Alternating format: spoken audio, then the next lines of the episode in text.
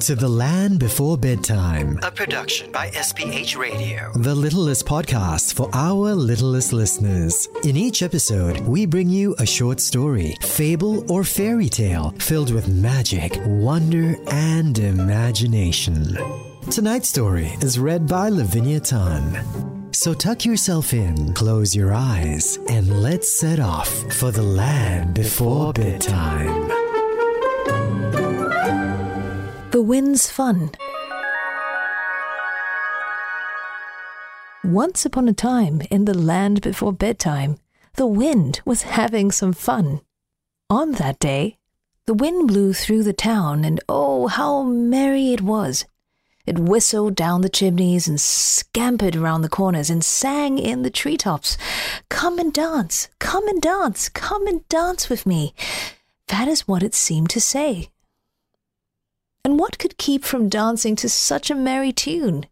The clothes danced on the clothesline, the leaves danced on the branches of the trees, a bit of paper danced about the street, and a little boy's hat danced off off his head and down the sidewalk as fast as it could go.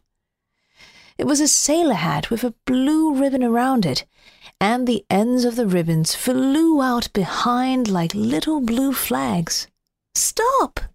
Cried the little boy as it blew away, but the hat could not stop. The wind whirled it and twirled it, and it landed at last right in the middle of the street. Now I'll get it, said the child.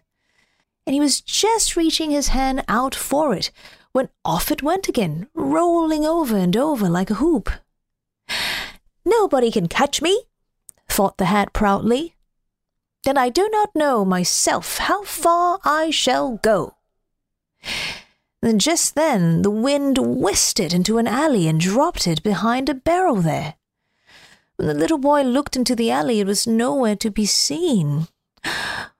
Where is my new sailor hat? he cried. Ho, ho, I know, laughed the wind, and it blew behind the barrel and fluttered the ends of the blue ribbon till the little boy spied them. Hooray! said he. Then he ran to pick up the hat in a hurry. The wind shall not get my new hat again, he said. He put it on his head and held it with both hands all the way home. But as for the clothes on the clothesline, and the leaves on the tree, and the bit of paper in the street, they danced on and on till the wind blew away. That is the end of the story. The end.